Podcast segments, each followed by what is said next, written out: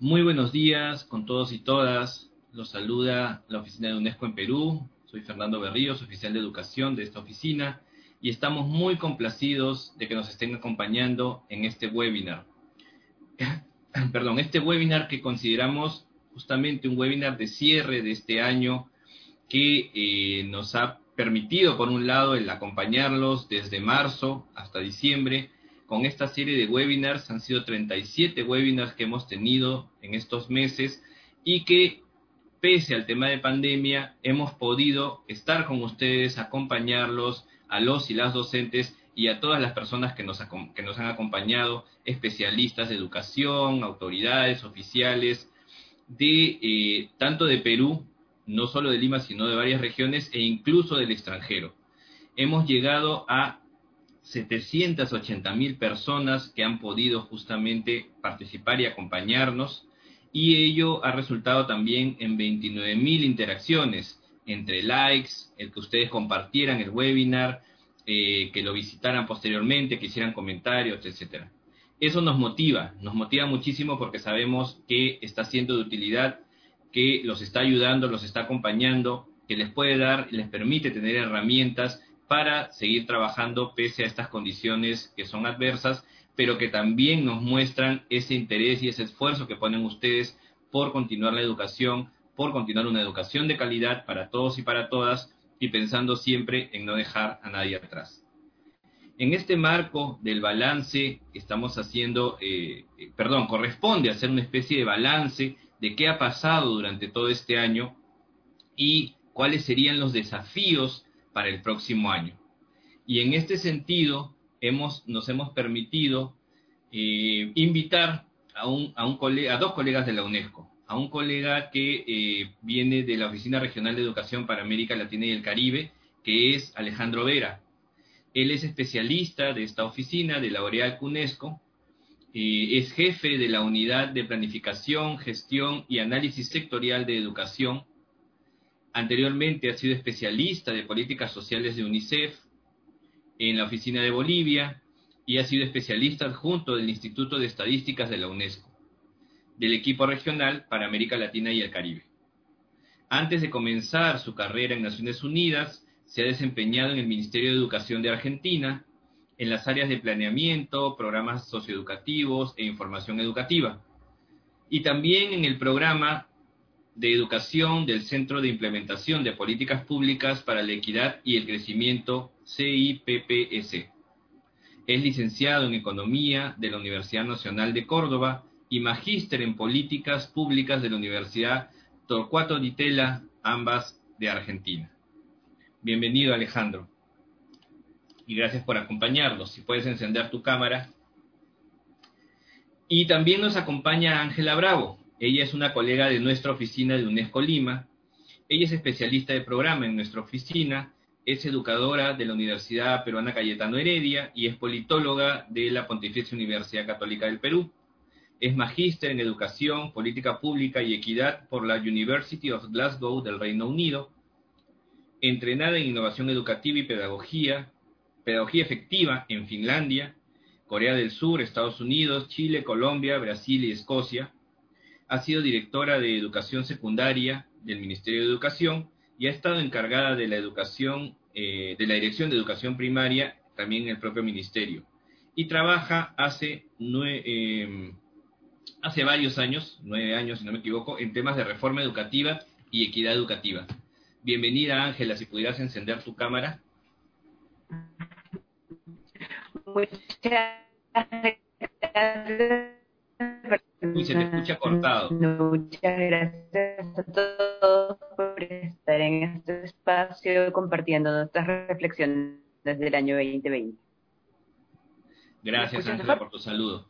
Eh, entonces, para pasar a, ya a la temática, porque sabemos que siempre el, tiempo nos, es a veces adverso, eh, tenemos dos, dos preguntas vamos a hacer, pero la primera pregunta es el balance de este año qué hemos hecho bien y qué no hemos hecho tan bien o qué tenemos que mejorar en el año 2020. ¿Cuáles son, podríamos decir que es el balance del 2020?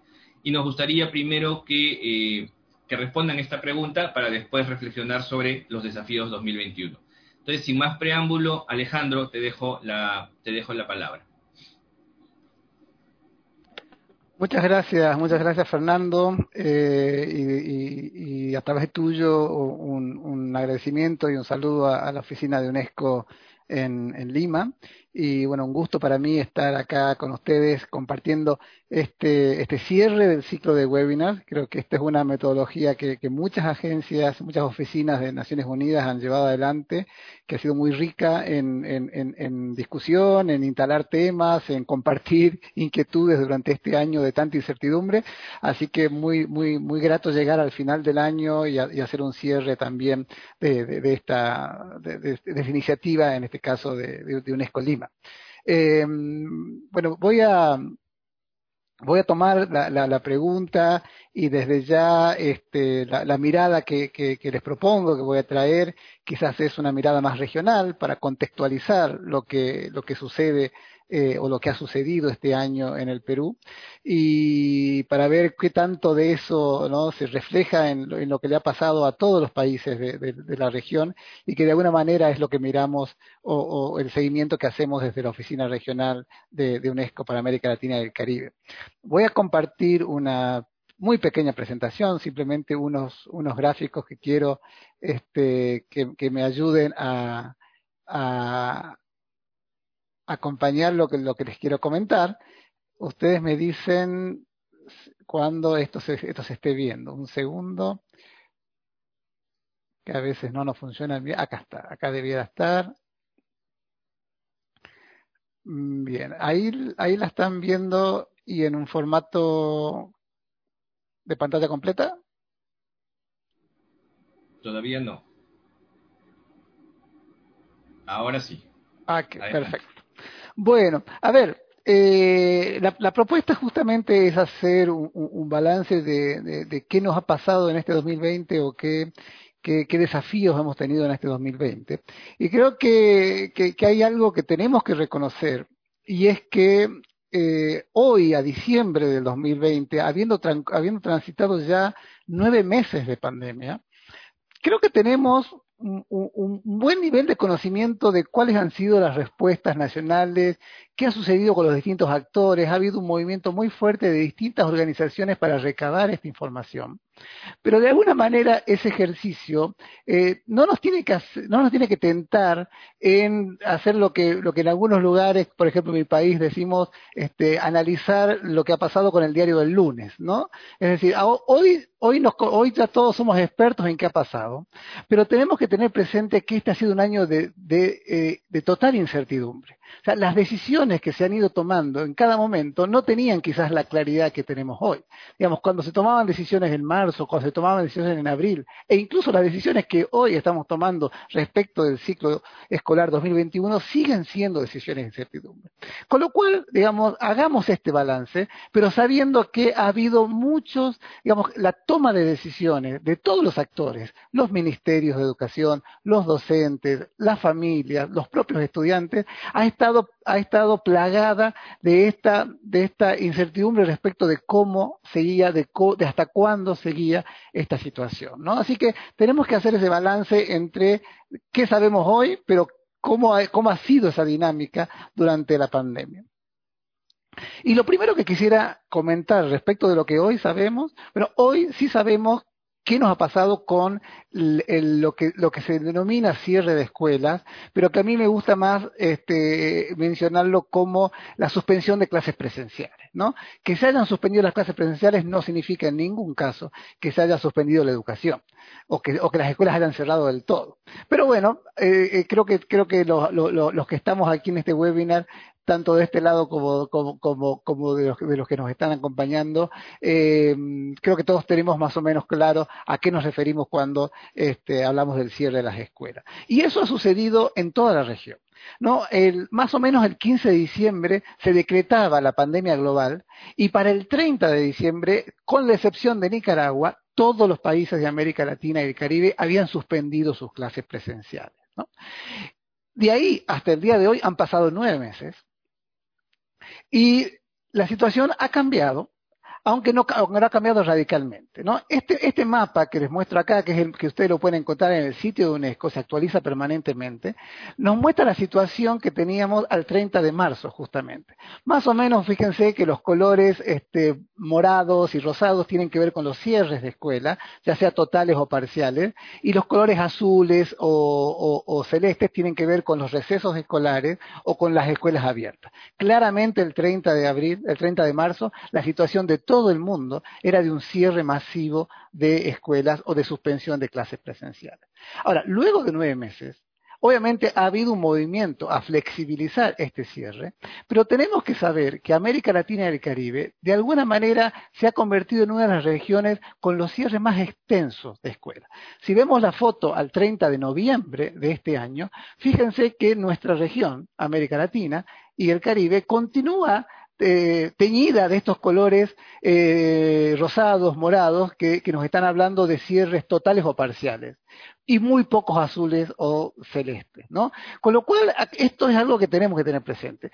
Hay muchos factores para explicar esto, seguramente tienen que ver con que buena parte de nuestros sistemas educativos comienzan el ciclo escolar en marzo, o sea que les tocó la pandemia, el inicio de la pandemia con el inicio del ciclo escolar, mientras que otros este, sistemas educativos del hemisferio norte, el ciclo cruzado, como decimos, de agosto a, a, junio, quizás haya favorecido ciertas aperturas, por ejemplo, en agosto del año pasado. Pero, de este año, perdón. Pero bueno, la realidad es esta. Y, solamente para poner un dato, digamos, en, el seguimiento que está haciendo UNESCO, UNICEF y el Banco Mundial sobre las respuestas nacionales de los países, eh, nos da que en promedio eh, América Latina y el Caribe ha tenido, los países de América Latina y el Caribe han tenido 112 días sus escuelas cerradas.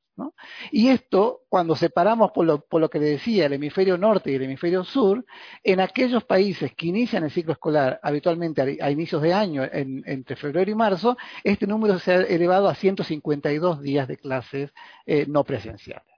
Entonces, digamos, e, esto es una realidad y esto va a tener un impacto seguramente en muchas de las dimensiones que podemos analizar sobre lo que ha pasado y sobre lo que, y sobre lo que hay que hacer en el 2021. Así que este es el primer punto en el que quería hacer énfasis, ¿no? La longitud de la, de la, de la, emergencia educativa en nuestra región. Un segundo tema sobre el que quisiera este, reflexionar es, bueno, ¿qué, ¿cómo han reaccionado los países? ¿no? Eh, y acá retomo un poco lo como iniciaba la conversación. Los países han, reaccionado como podían, ¿no? Y eso nos ha pasado a todos, nos ha pasado a cada uno de nosotros en nuestros ámbitos de, decisión, ya sea para decidir cómo seguía el trabajo, cómo seguía la dinámica familiar, y eso también ha pasado en el ámbito de la educación. Yo diría que eh, podríamos separar esta reacción eh, en dos etapas.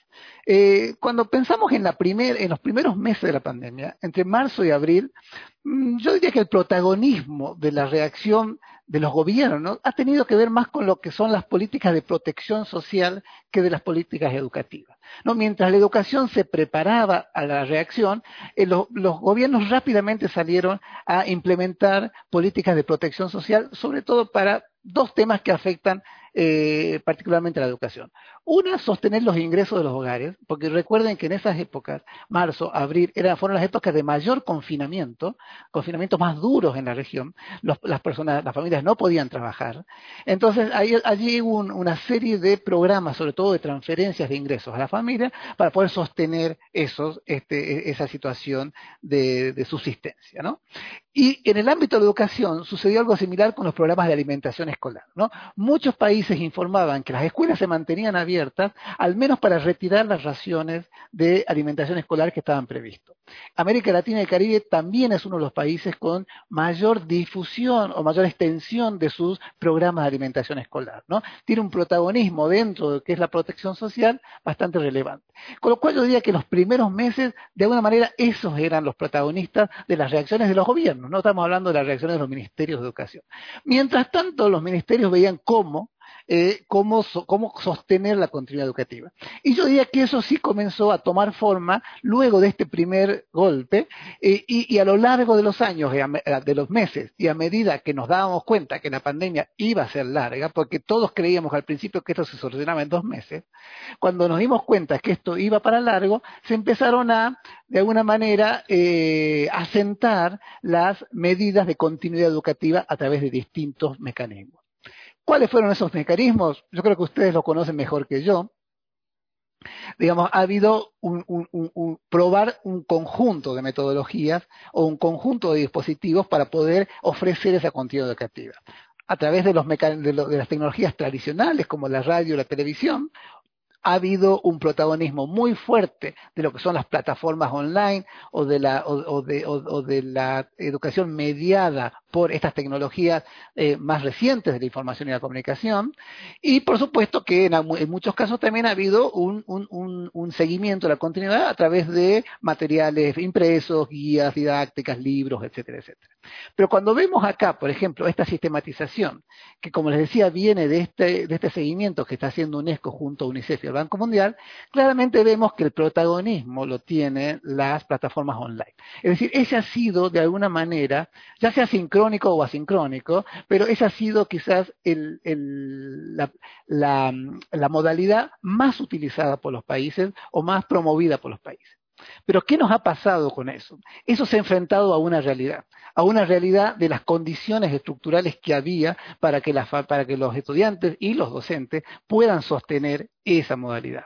Y ahí no, y ahí creo que ha habido un, una, algo que, ha pasado con la pandemia y en todos los órdenes, es que la pandemia ha puesto en evidencia ciertas carencias estructurales, ciertas deudas que tenían los sistemas educativos y ciertas desigualdades que conocemos de memoria en, nuestro, en nuestra región, pero que por supuesto se traducen en cada una de estas dimensiones que queremos analizar. Entonces, por un lado teníamos esta propuesta de utilizar este, a gran escala estas plataformas de, aprendizaje, pero del otro lado teníamos acceso a computadoras muy desigual y acceso a conectividad no solamente desigual, sino en muchos casos restringido. Hay estadísticas que nos muestran que el 45% de los niños y niñas de, la región no acceden a Internet en sus hogares.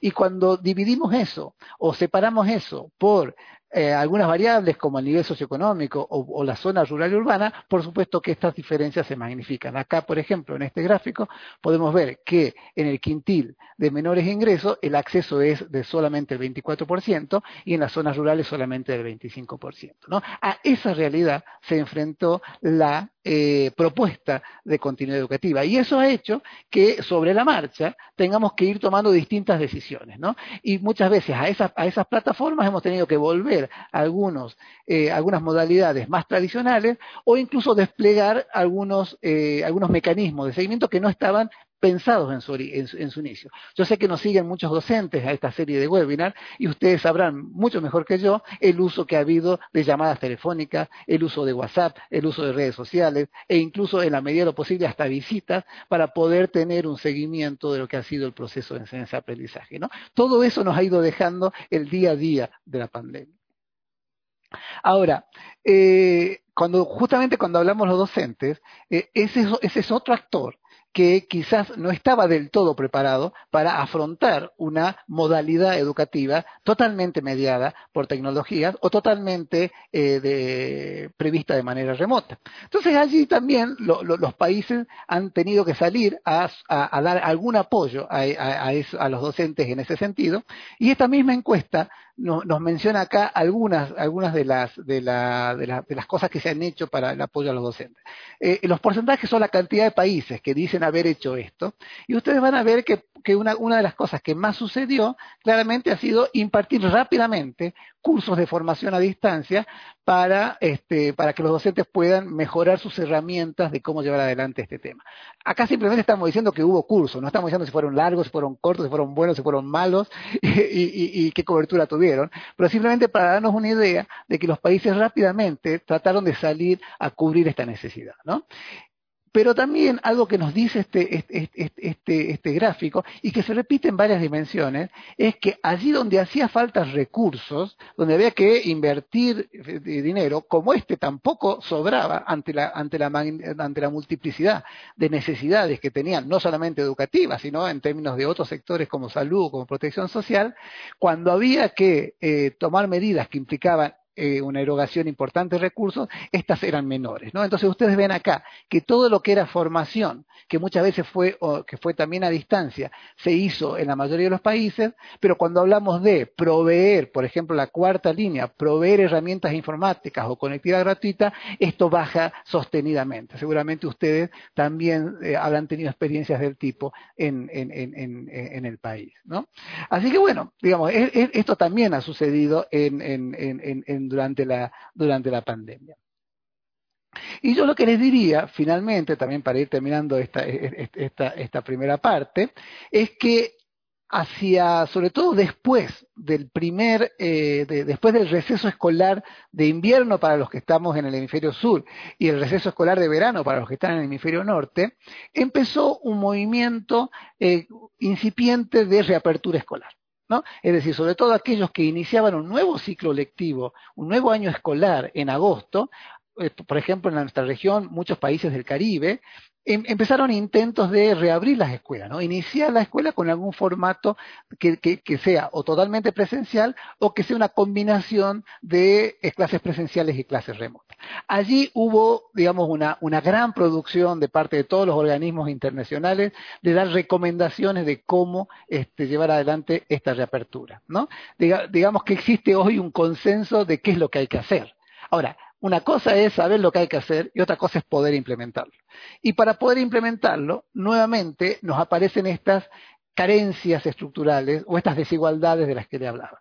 Recientemente, acá en la oficina regional de, UNESCO hicimos un estudio junto con el, con el BID, con el Banco Interamericano de Desarrollo, donde hemos analizado esto y de ahí vienen estos gráficos que les estoy mostrando. Y nuevamente, cuando vemos la dimensión de escuelas seguras, por ejemplo, eh, en cuanto al tamaño de los grupos de clase, la disponibilidad de espacios alternativos, el acceso a agua potable, este, nuevamente observamos que no es universal, y hay profundas desigualdades cuando tenemos que hacer aperturas por, niveles de ingreso, aperturas por zona rural urbana o aperturas por el, tipo de gestión de las escuelas, si es pública, si es, si es este, privada, ¿no? Entonces, nuevamente, tenemos, sabemos hacia dónde tenemos que caminar para reabrir las escuelas, pero para hacerlo tenemos un montón de desafíos y un montón de dificultades. ¿no?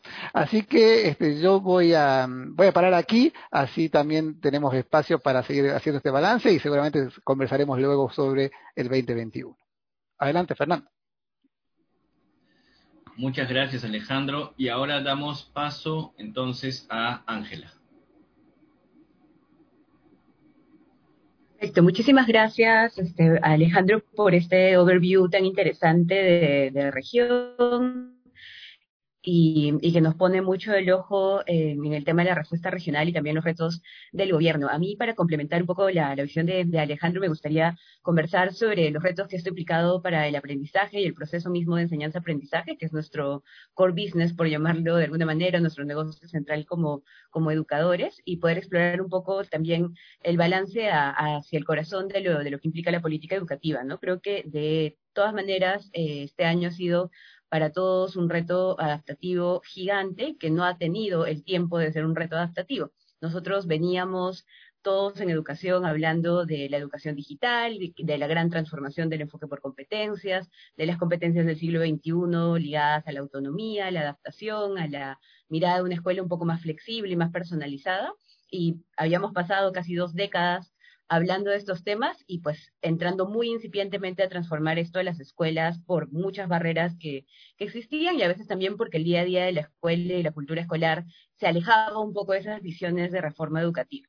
Sin embargo, de pronto, todas estas visiones de, de reformar la educación, empezando por supuesto por la inclusión de tecnología eh, como factor mediador para el aprendizaje, se pusieron en mesa y tuvimos que tomarlas y adaptarlas porque no teníamos otra alternativa.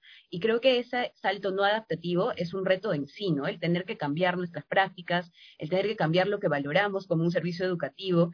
Hay mucha demanda que, que se cruza sobre esos imaginarios de qué es educación de calidad y, por ejemplo, se demanda a las escuelas que hayan horas de clase corridas, como si estuviésemos en el colegio, incluso algunos casos que escuchábamos por ahí de que se ponían los chicos con el uniforme frente a la computadora durante las siete horas de clase, cuando sabemos muchos que trabajamos en educación digital que eso no es, no es óptimo, pero pues los imaginarios eran vamos a llevar la escuela como la conocemos a este espacio en virtualidad. Y efectivamente, una de las cosas que, comentaba Alejandro también, que me parece muy importante destacar, es que no tuvimos, por un lado, tiempo para preparar esta transformación que, se nos vino encima y tuvimos que tomarla y adaptarla como conforme iba caminando, y por otro lado, que no teníamos información de, de cómo esto iba a evolucionar y cómo esto iba a continuar para poder tomar decisiones, digamos, anticipándonos en el, en el futuro y en un corto plazo que cada vez se iba, se iba transformando en un plazo más largo, ¿no? De hecho, muchas de las personas que, trabajamos en, en, el servicio educativo, que por, trabajamos en diferentes espacios, siempre teníamos como que en el fondo de nuestra cabeza, esto es temporal y ya vamos a regresar seguramente en algunos días más. Y así los días empezaron a ser semanas, se hicieron meses y pues todo el año escolar lo hemos transitado en, en esta situación. Así que tenemos un tema súper interesante que abordar aquí de qué significa esto para el servicio educativo, ¿no? Yo creo que uno de los principales retos de balance que me gustaría eh, poner en mesa es el tema de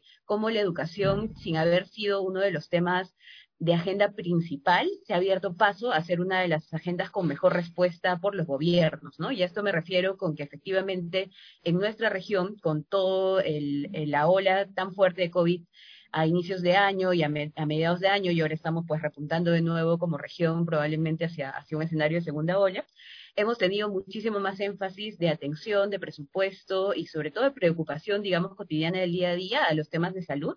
Esa ya es la agenda del año 2020, sin duda, pero también a los temas de economía, ¿no? Realmente somos también, por nuestra situación regional de inequidad y de mucha precariedad e informalidad, el tema de economía y el, el, ingreso de los hogares, ingreso de las personas ha sido otro tema muy fuerte de la agenda y que ha ocupado mucho tiempo de discusión y también mucho el tema presupuestario para reactivaciones, estas agendas de apoyo económico social que también nos comentaba Alejandro. Pero siendo este el escenario, igual educación se ha mantenido en medio de la discusión y con una respuesta bastante interesante. Yo creo que ese es un balance importante de hacer porque efectivamente en un contexto en el cual las prioridades son tan urgentes, es tener salud, es tener a la familia bien y además tener economía para poder mantenernos en, nuestro día a día, que la educación se haya mantenido en la agenda y se haya mantenido como una respuesta que no podía parar, es algo que en verdad todos tenemos que tener súper claro sobre las prioridades y sobre la mirada de urgencia en educación que, que tenemos que destacar de, de, esta temporalidad, ¿no? O sea, a pesar de que todo seguía, mirábamos por fuera de la ventana y en verdad, pues todo estaba ocurriendo de manera terrible, el servicio de, clases continuaba en la medida de lo posible, ¿no? Quizás no como con el ideal, de dado todas las brechas de tecnología o de acceso a Internet que sabíamos que, que, existían, que no habíamos atendido oportunamente y que hoy pues nos estallaron a todos un poco en la cara con, con la realidad de, de no acceso para tantos niños, niñas y adolescentes, pero de alguna forma el servicio educativo continuaba, la preocupación de los maestros por llegar a sus estudiantes, ya sea con un mensaje de WhatsApp o una llamada, existía y ha estado todo el tiempo de manera permanente. Del mismo modo, las familias involucradas, pensando en cómo se adaptaban también ellos, que podían hacer desde su, desde su rol y desde su mirada de oportunidad para que sus hijos no pierdan el año escolar. Creo que eso es algo que también hay que destacar porque efectivamente, si bien no era la agenda prioritaria o la agenda primordial por el contexto, la educación tiene ya en nosotros como región calado el mensaje de que es el habilitador de oportunidades y que no es algo que podemos negociar. No podemos decir, pues bueno, un año sin educación no, no pasa nada, sino ha habido una preocupación muy grande y la preocupación continua de ver cómo mantenemos el servicio educativo y cómo nos mantenemos activos, vinculados y vigentes en ese servicio. Así que creo que esa es una cosa interesante de balance que, que podemos trabajar desde la mirada de lo que significa y representa la educación para nuestras sociedades y para los actores educativos.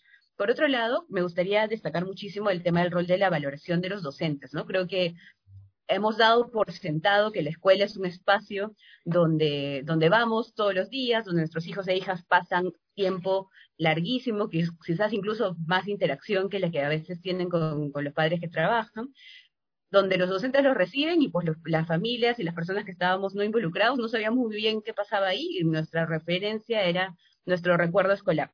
Pero el tener a la educación en casa, el tener a los chicos y chicas en la sala haciendo sus clases mientras nosotros estamos en otra actividad o ver a nuestros colegas docentes preocupándose para poder llevar el servicio, trabajando más horas, haciendo todo el esfuerzo para adaptar los programas de, del Aprendo en Casa y llevarlos a la realidad de sus aulas, es algo que creo que tenemos que pensar en un balance desde la valoración del rol del docente, ¿no? O sea, pensando también que no solo la familia ha empezado a entender con mucho más conocimiento cómo es que funciona el proceso educativo y el rol de mediación que ellos deberían asumir en un término regular que siempre añorábamos a la familia como, como tercer educador o como espacio de la casa que también educa, pues eso es realidad y creo que esa valoración de lo educativo, del tiempo que se pasa en la escuela, del rol que tienen los docentes desde los usuarios, ya sean los estudiantes que extrañan el servicio o los padres que han descubierto lo difícil que, puede ser hacer la mediación, es algo que también tenemos que aprovechar a favor de, de poder poner en plataforma el tema del reconocimiento docente,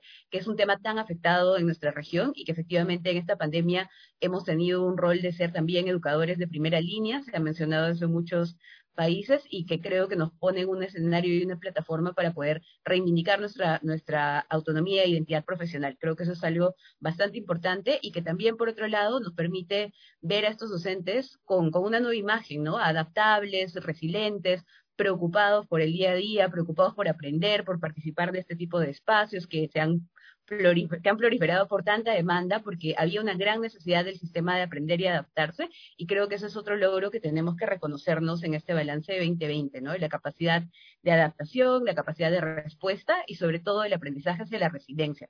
Yo creo que eso es algo que, realmente importa muchísimo para cómo va a ser el servicio educativo en adelante, porque hemos podido ver una preocupación muy sincera por, por el bienestar de los estudiantes, que también era otro tema en el que hablábamos muchísimo sobre esta educación del siglo XXI, centrada en las personas, centrada en el sujeto, y efectivamente el preocuparse por el bienestar, el rol que están asumiendo los, los maestros y maestras de hacer seguimiento, de evitar que los chicos salgan del sistema, de tratar de, en la medida de lo posible, de, de cargar con el problema de sus, de sus estudiantes para atenderlos con pertinencia, es algo que la virtualidad nos ha facilitado y nos ha puesto en el escenario en el que estamos como un reto complejo que podemos resolver si es que empezamos a hacer más humano nuestro vínculo educativo. Y creo que eso, a pesar de que suena súper contradictorio porque sentimos que nuestro vínculo es más alejado, que no estamos en la interacción del día a día, la valoración del mismo y la idea de poder estar en mayor nivel de, de sensibilidad sobre el caso individual y cómo está cada estudiante, que a veces en las clases se nos mezclan las 35 o 40 cabecitas que tenemos a frente y no estamos tan involucrados con el uno a uno, es muy diferente de recibir un mensaje de un papá, de una mamá contándonos la situación particular o de un propio adolescente contando qué está viviendo y nos hace también replantear ese vínculo de desarrollo. Y de hecho eso implica también para los docentes y para todos los que trabajamos en el servicio educativo una mirada muy fuerte hacia la resiliencia, ¿no? Creo que esa es otra de las grandes oportunidades que nos ha traído esta pandemia, la resiliencia, esta capacidad de sacar algo positivo y que nos haga crecer en la adversidad, es algo que, realmente tenemos que reconocernos, ¿no? Y al escuchar historias de maestros que están poniendo su esfuerzo para alcanzar material impreso, que ponen todo su tiempo, todo su esfuerzo, incluso sus recursos para disposición de sus estudiantes y los las mismas familias, a pesar de todas las limitaciones que puedan tener, reconocernos y verlo como una oportunidad para poder tener un servicio educativo más responsivo hacia el tema de desarrollo emocional, es el vínculo con las familias, el tema del desarrollo del aprendizaje más profundo, ¿no? Y creo que en esa nota mi, mi reflexión de balance también pensado en que estamos aprendiendo y que estamos logrando hacia lo que se puede afianzar en educación es dar el salto bastante abrupto, sin, sin malla de fondo y un poco al vacío que tuvimos que dar todos con un acto un poco de fe cuando empezó la pandemia y adaptarnos a esta situación, en pensar en cómo estamos trabajando algunos énfasis que son importantes para mejorar la calidad del servicio educativo en general, ¿no? Pienso, por ejemplo, en la autonomía de los estudiantes, que de hecho si pensamos en metodologías por competencias mucho más vinculadas al aprendizaje basado en problemas o al aprendizaje invertido o al aprendizaje más centrado en el interés del estudiante que le permita vincularse en esa motivación intrínseca al aprendizaje, esta oportunidad de tener a los chicos en casa, no tener una ruta de clase pauteada única para todos, o un servicio que empieza a adaptarse, nos da la mirada de, de, reconocer la autonomía de los adolescentes, la autonomía de los niños y niñas en su nivel de desarrollo y poder valernos de esa autonomía para trabajar un servicio educativo de calidad y pertinente y más personalizado, que a veces nos parece imposible, pues la clase nos obliga no a la personalización, sino más bien a la estandarización y al, y al grupo, ¿no? Entonces creo que hay una oportunidad interesante de lo que implica eso para el aprendizaje por competencias que proponen nuestros currículos en varios países de la región y sobre todo aquí en el Perú con nuestro currículo básico nacional.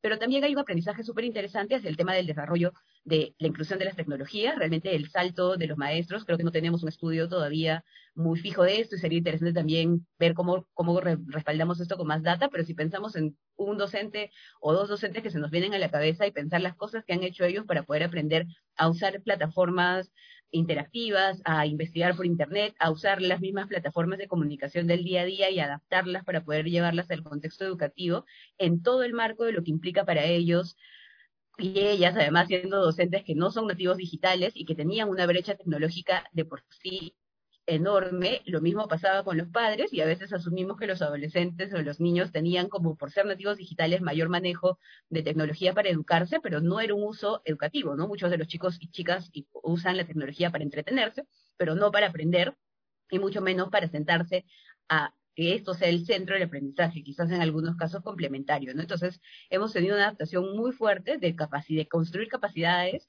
de la noche a la mañana, muy rápidamente, muy en la marcha, probando qué funcionaba, qué no funcionaba, y de hecho ese es el corazón de poder hacer innovación educativa y de incluir la tecnología, ¿no? Apostar por cosas que de repente van a fracasar porque no tenemos muy claro cómo van a funcionar y cosas que las probamos, las ponemos en marcha y funcionan y las adoptamos como práctica ya intrínseca. Y creo que en esa misma línea tenemos una mirada súper interesante al tema del, acompañamiento y el desarrollo de la escuela, no como compensador de la sociedad, porque sabemos pues que los temas económicos, los temas de, problema social, todas las cosas que están alrededor de, las inequidades que han marcado los retos más duros de, este año vinculados a los chicos que están dejando el servicio o aquellos que por alguna razón están teniendo que elegir entre trabajar y estudiar y según toda la data que, nos muestra eh, la OIT y, UNICEF tenemos un reto muy importante con evitar eh, que estos chicos que se están desvinculando salgan del sistema hay un tema súper interesante cómo la escuela se preocupa por ello, ¿no? Nosotros en el país y en nuestra región la deserción ha ido decreciendo, pero seguíamos teniendo deserción y era una especie de fenómeno común que, que pues así es un poco la vida y hay chicos que desertan, ¿no? Cuando en realidad ahora en este contexto la preocupación y, y la claridad de pensar en cómo acompañamos el bienestar desde el servicio educativo y el bienestar desde los servicios del Estado para que los estudiantes no tengan que elegir entre poder quedarse o no en el servicio y sean parte de él y tengamos y podamos recuperar a aquellos que por alguna circunstancia están fuera en, de, en el servicio en estos momentos, es algo que también nos pone en mesa una mirada de una educación más humana, más centrada en las personas y sobre todo, como les decía hace un momento, más afectiva y centrada en el vínculo, ¿no? Esa mirada de, de conectarnos más allá de, del aprendizaje como personas, que finalmente es parte de nuestro rol social como educadores, es algo que también en esta pandemia ha, ha sido algo que nos ha marcado con mucho desgaste, mucha carga emocional también, por supuesto, hay mucho, mucho desgaste de parte del, tiempo de trabajo, pero efectivamente también nos pone en un escenario muy diferente del rol que asumimos como educadores y del rol que tiene la escuela para, para la sociedad y para el desarrollo de nuestros países. Así que es un año de muchos aprendizajes y de cosas interesantes que creo que en la siguiente sección, cuando hablaremos sobre los retos para el próximo año, uno de los principales retos va a ser cómo afianzamos todos estos aprendizajes comentados.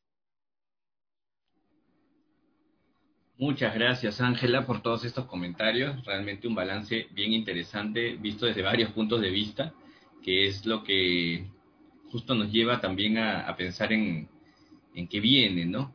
Y quiero aprovechar para dar un saludito a los y las docentes que nos acompañan desde Lurín, Lima, Perú. Eh, gracias por estar con nosotros.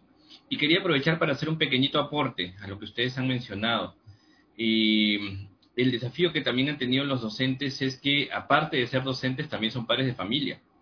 Entonces, no, y creo que Ángela me lo mencionó, ahí un poquito lo mencionó, no era solo el tener que atender a sus estudiantes, sino también atender a su propia casa eh, como padres de familia. Entonces, eh, son desafíos que la pandemia nos ha traído, son balances que nos ha traído, situaciones que se han presentado. Y bueno, ahora lo que nos toca es ver qué qué podemos hacer para el 2021, ¿no? ¿Qué desafíos se presentan para el 2021?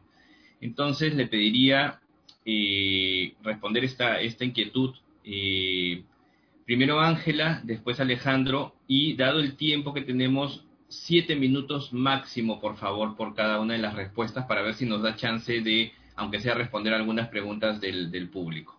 Ángela, adelante, por favor. Listo, gracias, Fernando. Y gracias también por el punto que, que, pusiste en mesa, que creo que también es muy importante reflexionar sobre ese doble rol, ¿no? El docente, así como todos estamos trabajando virtual, él también tiene los, los temas en casa y ese balance ha sido algo importante de, de, reconocer y de felicitar también, porque no es fácil mantener ambos, ambos equilibrios en, en mesa. Eh, creo que hacia el 2021 tenemos, tenemos, yo veo tres retos principales, ¿no? El primero está referido a, creo que lo urgente y la discusión que ya se está abriendo en casi todos los países de nuestra región, que es sobre cómo regresamos a la presencialidad y hacemos un retorno seguro a clases, ¿no? Y ese retorno se va a ver un poco mediado con la misma situación de decisiones que se tuvieron al inicio de este año. No tenemos certidumbre de si este retorno va a ser permanente, si es que puede empezar por regiones, si es que la segunda ola que se está que se está diseñando, que ya vemos el caso en Europa, cómo ha tenido que recontraerse en las, las aperturas de diferentes instituciones, incluidas las escuelas, pueda tener un reto para nosotros en la mirada que vamos a tener que tomar muchas decisiones en un contexto de mucha incertidumbre. Y eso es algo que, que efectivamente va a ser, creo yo, la, la, decisión principal de los próximos meses para poder asegurar que, que el año escolar que, que inicia en 2021, que continúa de complementario a este 2020, pueda tener esta mirada de regreso y de acceso a la presencialidad en ciertas medidas, ¿no? Y considerando además todos los criterios de, de, calidad. Yo creo que aquí una de las reflexiones más importantes que tenemos que hacer es que no podemos pensar aquí en solución única. Los casos de las escuelas, los casos de las regiones, incluso de las localidades son totalmente diferentes y efectivamente tenemos que pensar en respuestas que vayan a ser mucho más centradas en, lo responsivo al contexto, es decir, pensando en las localidades, cosas flexibles que ayuden a diferentes escenarios y además a pensar y adelantarse a diferentes retracciones o contracciones del servicio presencial y retornos progresivos o retornos intermedios que de todas maneras van a significar una nueva adaptación al ritmo de trabajo que vamos a tener las familias y los, y los docentes, ¿no? Efectivamente, no va a ser lo mismo tener un sistema remoto al 100% y hacer una adaptación de la educación de manera virtualizada con un año que es centrado en lo remoto que un servicio que es mixto en el cual hay que combinar de manera muy, muy cuidada el servicio presencial con el servicio que sea remoto y tienen que complementarse y tienen que trabajarse de una manera mucho más adaptativa. Y ahí el reto, digamos, más grande para nuestros sistemas va a ser adaptar y flexibilizar las respuestas, ¿no? Nuestras respuestas han sido muy de solución única, por mencionarlo de alguna manera, porque efectivamente tiene la ventaja de que es rápido, de que ayuda a que el sistema pues pueda tomar algo en un momento en el cual con tanta adaptación y tanta crisis será muy imposible asegurar que, que, llegue, digamos, el servicio mínimo y pues hemos optado por una opción de plataformas únicas o de servicios únicos que son complementados y que son tomados, digamos, en la práctica por los docentes para poder aplicarse a sus realidades. Sin embargo, si es que nosotros mantenemos ese servicio con un nivel de presencialidad, la presencialidad tiene otro ritmo, ¿no? Entonces los estudiantes pueden aprender quizás más rápido una lección y ya no van a estar alineados al, al servicio virtualizado, o al revés, pueden necesitar más tiempo para afianzar algunos aprendizajes y el servicio estandarizado o único que se ofrece puede avanzar más rápido que el ritmo real de aprendizaje. Entonces vamos a tener un reto muy importante en cómo hacemos estas adaptaciones, no solo en la decisión propia de la reapertura o no reapertura y las condiciones de, de, de sanidad y de calidad que tenemos que asegurar en todas las escuelas, que sabemos que son un reto para nuestra región, todavía tener cosas tan básicas como agua potable para lavarnos las manos, incluso jabón en una escuela es algo que, que no es usual en nuestros servicios y que tenemos que ver cómo aseguramos para lograr que por un lado hayan condiciones sanitarias básicas. Los temas de aforo, sabemos que nuestro servicio educativo, la mayoría de las escuelas se han construido con normas que tenían unos aforos muy diferentes a los que hoy se necesitan y unos sistemas de ventilación muy diferentes a los que se necesitan hoy, y eso va, a implicar un reto de por sí, y también el tema de horarios, ¿no? Porque pensar en espacios como el recreo, espacios donde la interacción y la sociabilidad era tan rica, y pues efectivamente vamos a tener que adaptar también esos espacios y momentos de la escuela a, a una nueva mirada con distancia y con ciertos patrones de seguridad que tenemos que asegurar. Pero no solo es pensar el retorno, digamos, físico de lleguemos al aula, sino también pensar qué ocurre en esa aula, ¿no? Y dar alternativas a los maestros y maestras para que puedan vincular el aprendizaje presencial de manera muy fina y tejida con el aprendizaje remoto, que es posible, hay estrategias, el aprendizaje invertido es una de ellas, la, la estrategia de tutorial que también tenemos, de hecho, en algunas zonas del país. Hay muchas alternativas para trabajarlo, pero es algo en lo que tenemos que empoderar al servicio, asegurar que no haya una contradicción entre, entre la propuesta del ministerio y lo que ocurre en cada aula, y además facilitarle a los maestros todas las herramientas para que puedan hacer este salto adaptativo. En segundo lugar, creo que tenemos un reto muy importante en afianzar los aprendizajes que hemos logrado este 2020, porque efectivamente el usar tecnología, el poder vincularnos en el tema más de bienestar de las familias, el vincularnos simplemente con los papás, tener como que mayor noción de responsabilidad y de corresponsabilidad en la educación de los, de los niños y adolescentes, son cosas que, que no pueden quedar como pasa la pandemia o regresamos a aula y eso se termina, ¿no? Realmente tenemos ahí un aprendizaje ganado con tanto esfuerzo, con tanta ida y vuelta, con tanto tiempo invertido de, por parte de todos nosotros que no podemos dejar que eso se desperdicie. Así que es bien importante pensar cómo nuestras culturas escolares, cómo nuestro sistema educativo y nuestros propios sistemas de creencia cuando tengamos un retorno a lo presencial o cuando veamos una flexibilización hacia lo que normalmente era nuestra forma de cómo conocíamos el mundo, no regresemos radicalmente a eso dejando esos aprendizajes de lado. Así que hay un tema importante ahí de afianzar lo ganado en TICS, lo ganado en socioemocional, lo ganado en vínculo, lo ganado con las familias también.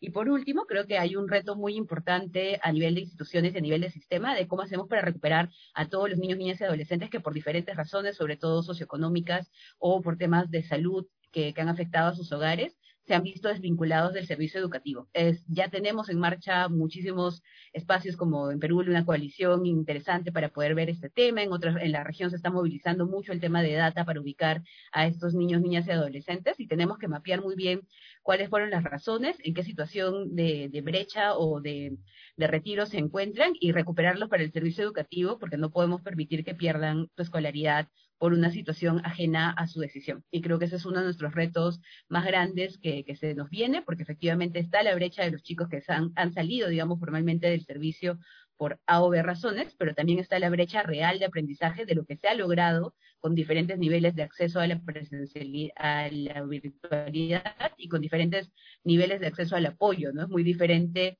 estar en una casa con dos padres profesionales que te pueden apoyar a mediar tu aprendizaje, que incluso ahí tienen retos, porque pues no todos somos educadores y la didáctica tiene su ciencia y hay que reconocerlo, pero también es muy diferente estar en un lugar donde de repente pues es mi hermano mayor el que me ayuda o de repente mis padres son analfabetos, en el Perú hay 8 millones de adultos analfabetos que, que tenemos que considerar o que no han concluido la secundaria que hoy son padres y que no tienen, digamos, todas las herramientas, tienen toda la voluntad del mundo de apoyarle en la mediación, que sabemos que es la clave para el aprendizaje y no se ha logrado. Así que tenemos ahí un reto importante en, esas, en, en ver, atender esas brechas. La brecha de los chicos que salieron y no están en el sistema y la brecha también de aquellos aprendizajes reales que se han logrado en este momento para evitar que no tengamos no solo chicos fuera del sistema, sino chicos dentro del sistema que no logran los aprendizajes reales. Así que por ahí creo que van nuestros grandes retos a 2021.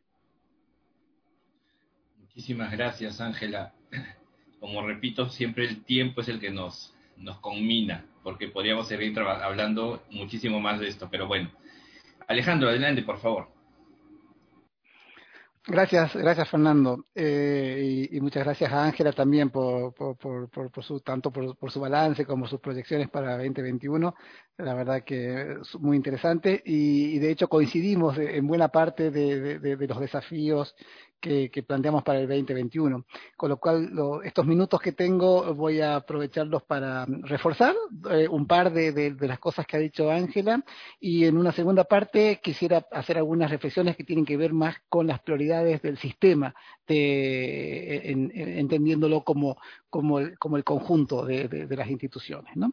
Eh, sobre, lo, so, sobre los reforzamientos, yo diría que, como bien decía Ángela, eh, acá hay una dinámica en la que vamos a entrar en el, año que viene, que va a ser nueva para todos, que son estos famosos formatos híbridos de los que, de los que tanto se está hablando.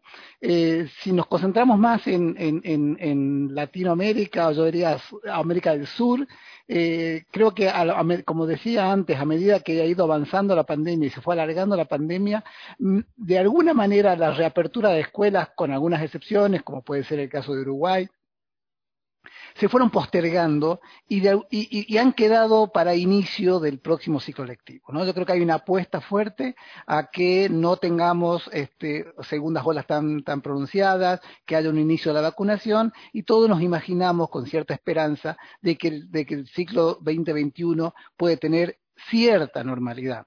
Pero en cualquier caso, como bien decía Ángela, esto va a ser un ida y vuelta en donde seguramente vamos a tener que ser muy flexibles a las, modalidades que implementemos. Tanto las, modalidades que a cada escuela, que a cada comunidad educativa le sean pertinentes, como las modalidades sistémicas que tengamos que tomar por depende el, avance tanto de eh, la, emergencia sanitaria como el avance que podamos tener en términos de vacunación. ¿no? Así que allí, digamos, ah, nos vamos a enfrentar a una realidad que va a ser nueva para todos, donde va a hacer falta mucha flexibilidad.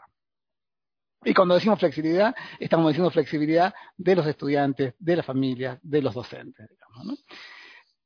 En, segundo tema, yo creo que eh, quizás las dos variables eh, eh, educativas, las dos dimensiones educativas sobre las que más se ha estado discutiendo en este tiempo, creo que ya las adelantó este, Ángela. Una es son el riesgo de desvinculación educativa y cuya mayor expresión es el abandono escolar que tenemos de cara al 2021.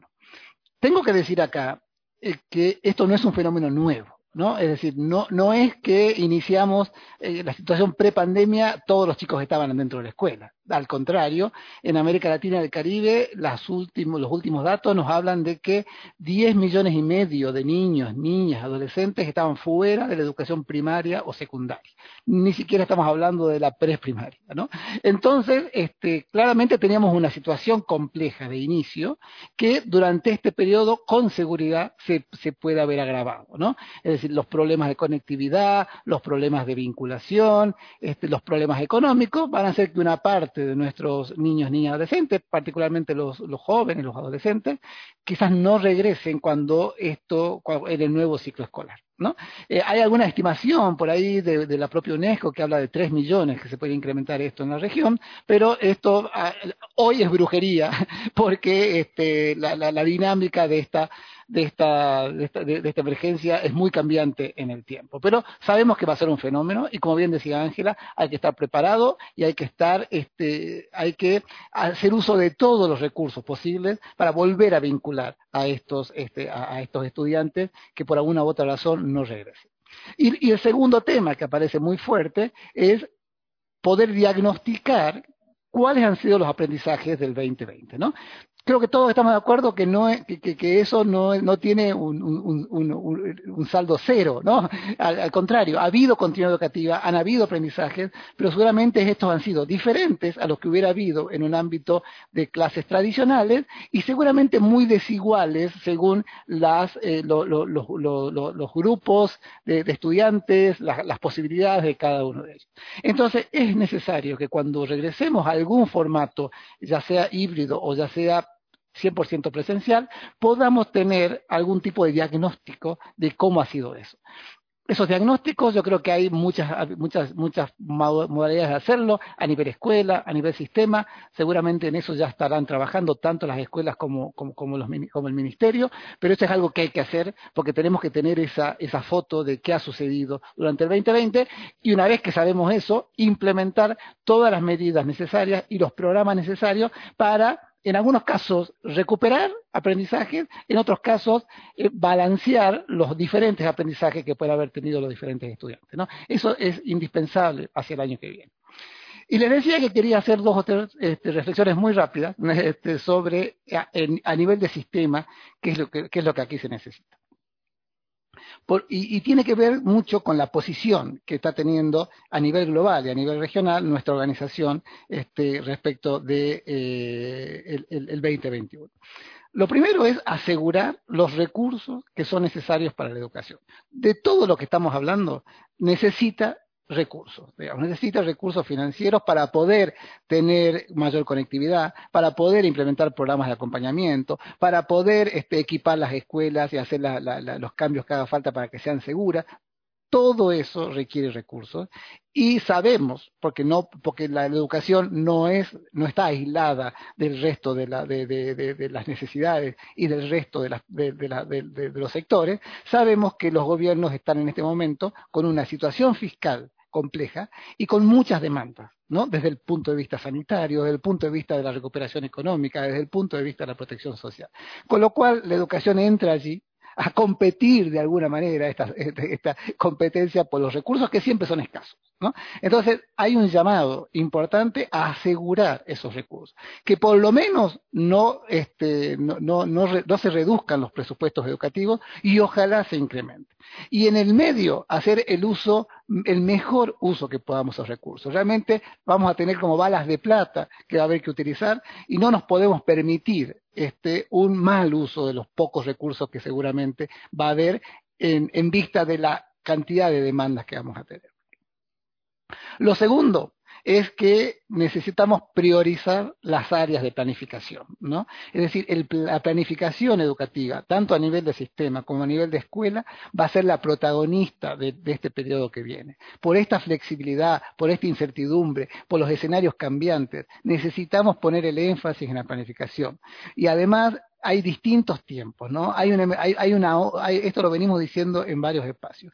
Hay que pensar el hoy, que es la emergencia, hay que empezar el, el, corto plazo, que pueden ser los formatos híbridos, y hay que empezar el largo plazo, que esto que Ángela decía, cómo volvemos, ¿no? Cuando volvamos del todo, ¿queremos el mismo sistema o queremos aprovechar todos estos aprendizajes, todas estas ganancias? Bueno, en esos tres momentos hay que pensar, y esto va a ser un ejercicio permanente de planificación. Entonces hay que priorizar esas áreas y hay que dar también los recursos a esas áreas para que puedan llevar adelante esta tarea que es fundamental para el sistema. Y finalmente, muy ligado a lo anterior, es que así como los países están poniendo eh, en agenda planes de recuperación del COVID, así como hubo planes de eh, respuesta a la emergencia, hoy todos están hablando de planes profundos de, recuperación que tiene que ver con estímulos fiscales, que tiene que ver con una serie de, programas. Es necesario que educación sea parte de esos planes. Educación tiene que ser una herramienta de esa recuperación, porque lo que no hagamos hoy nos va a costar mucho más caro en el futuro cuando tengamos que remediarlo si no tomamos las acciones necesarias. Con lo cual, recursos, planificación y protagonismo dentro de los planes de recuperación, creo que son los tres, los tres, los, tres mandatos que debieran tener los sistemas educativos hacia el 2021. Muchas gracias. Muchas gracias Alejandro y Ángela. Tenemos algunas preguntas de los participantes, pero el tiempo nos está ganando, así es que solamente vamos a poder eh, responder una de ellas. Y creo que todas son interesantes, por favor, y, no, es que, no, querramos responder, pero nos quedan poquitos minutos para cerrar el, webinar. Pero creo que este, esta pregunta es súper interesante y responde un poco o nos permite quizás aterrizar en lo que ambos han mencionado como prioridades ¿no? y como reflexiones para el 2021 suponiendo que tuviéramos que priorizar, no sé, dos o tres eh, temas de formación docente y gestión escolar, o quizás uno de cada uno de ustedes, si tuviéramos que priorizar para estos meses de vacaciones, y felizmente ambos estamos ahorita en el hemisferio sur, o sea, si estamos pensando en vacaciones, ¿qué es lo que deberíamos priorizar para prepararnos para el nuevo inicio del año escolar 2021? Quizás dos, dos recomendaciones de cada uno cualquiera puede empezar, pero tenemos eso sí tiempo contadito, lo más puntual posible. Gracias.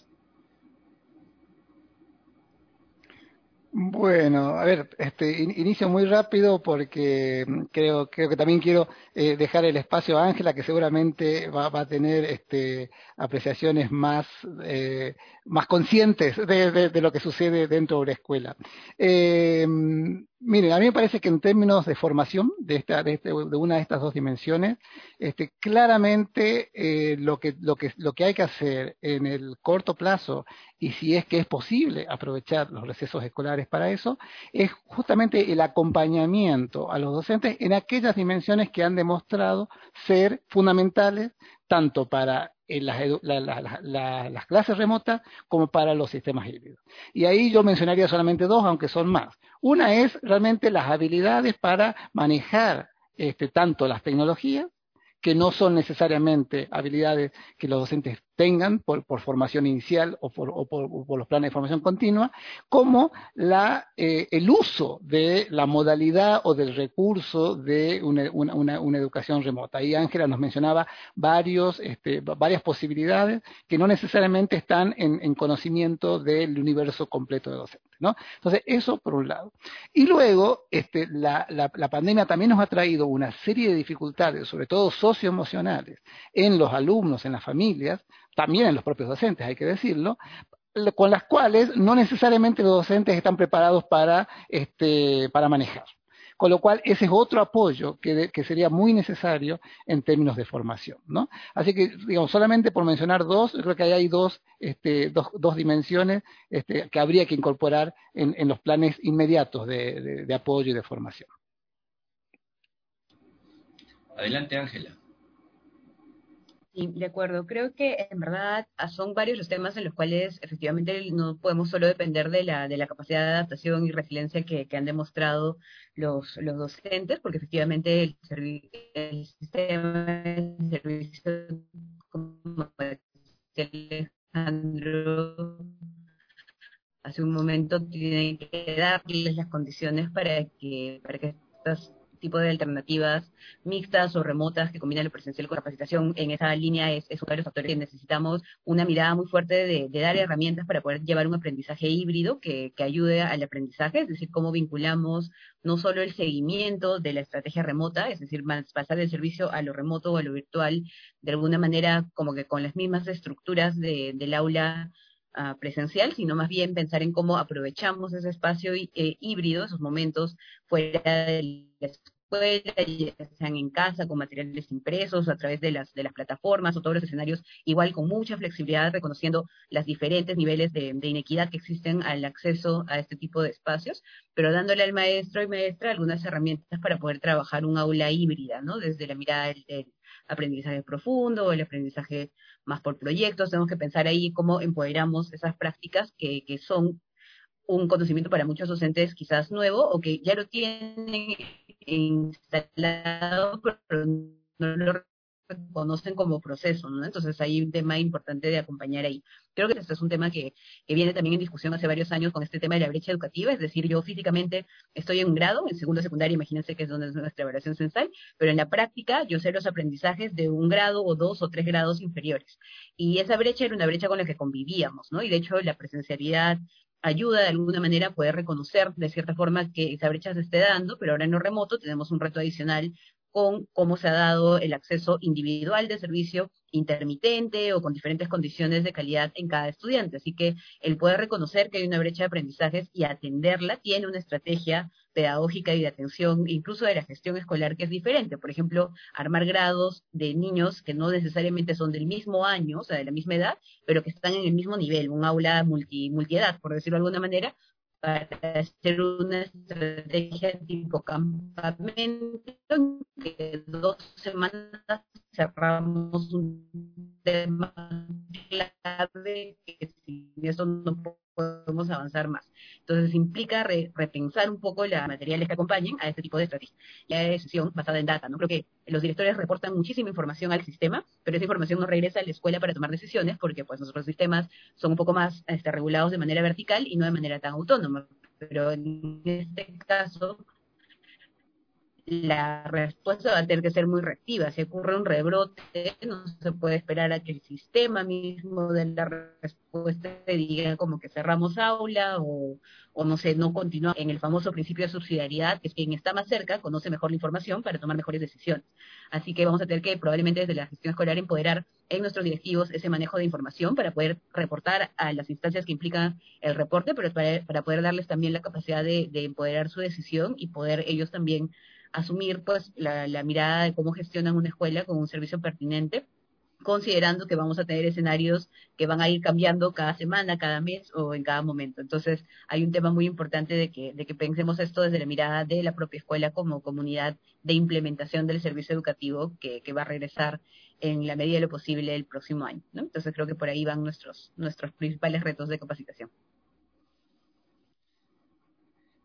Muchas, muchas, muchas gracias por eh, estas recomendaciones, estas reflexiones que, eh, por supuesto, nos, nos llevarán a, valga la redundancia, a seguir pensando, a seguir viendo, como dice Ángela, la, la, situación, el contexto y ir tomando decisiones de acuerdo a eso que se, esas situaciones que se vayan presentando.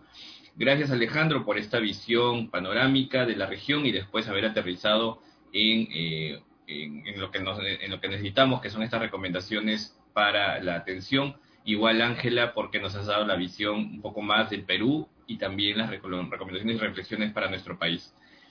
Eh, solo queda agradecer a las y los docentes que nos han acompañado en este último webinar del año eh, y a todos los que nos acompañaron durante todos los webinars que hemos tenido, estos 37 que hemos tenido.